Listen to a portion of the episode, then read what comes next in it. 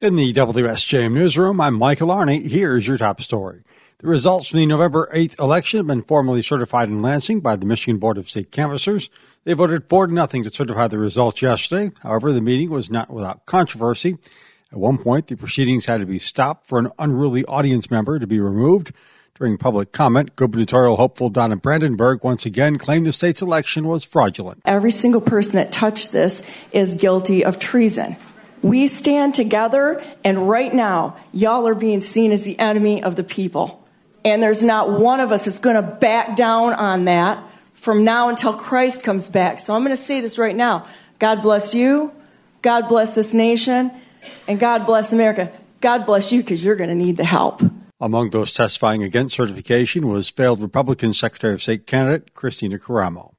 After an annual performance review, the St. Joseph Superintendent, Jenny Fee, has received a highly effective rating overall for the 2022 year. Board President Barry Conybeare says, quote, given the difficulty of the past year, the board could not have asked for a better leader to navigate these challenging times and lead the district into the future, unquote. Conybeare says Fee's success reflects the hard work and quality efforts of her administration, teachers, and staff, also thank them for enhancing St. Joseph Public Schools. It's a Christmas tradition in southwest Michigan. Around 100 volunteers gathered at Wamhoff Farms and Gobles Monday to load trucks with free Christmas trees for military personnel as part of the Trees for Troops campaign. The farm's Betsy Wamhoff Perales tells us they've been doing this since 2005. Our father Carl Wamhoff Jr. was in the Army. My son was in the Marines. We got two nephews that were in Navy and Army and a niece in the Air Force.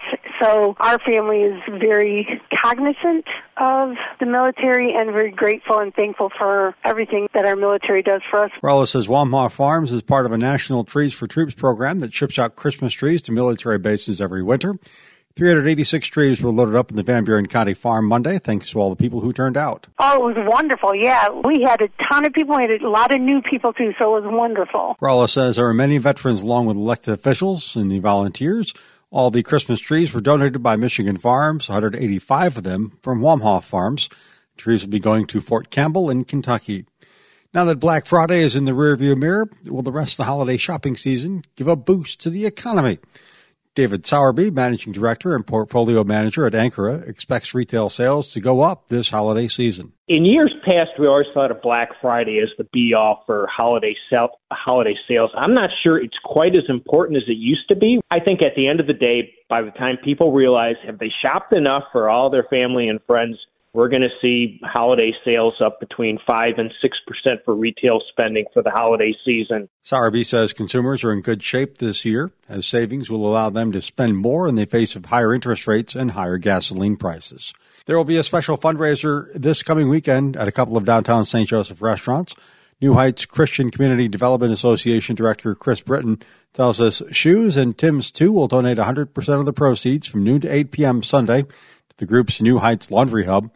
Britton says the hub is a planned laundromat to be located in Benton Heights. It will offer more than just washers and dryers. The idea is that it creates capacity for area human service agencies and social service agencies. So think of Connexus or Mosaic CCDA or even Corewell Health to have a presence and opportunity to perform outreach and deliver services to the community. But the draw, the central part of this is there's a small laundromat that's going to be a part of this facility. Britton says surveys have found Benton Heights residents are in need of of a laundry facility with the nearest commercial laundromat four miles away.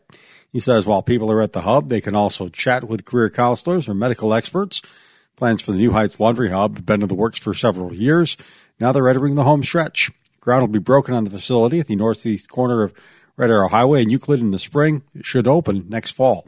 Anyone who eats at Schu's or Tim's 2 Sunday can contribute to the $1.1 million goal. In the WSJM newsroom, I'm Michael Arning.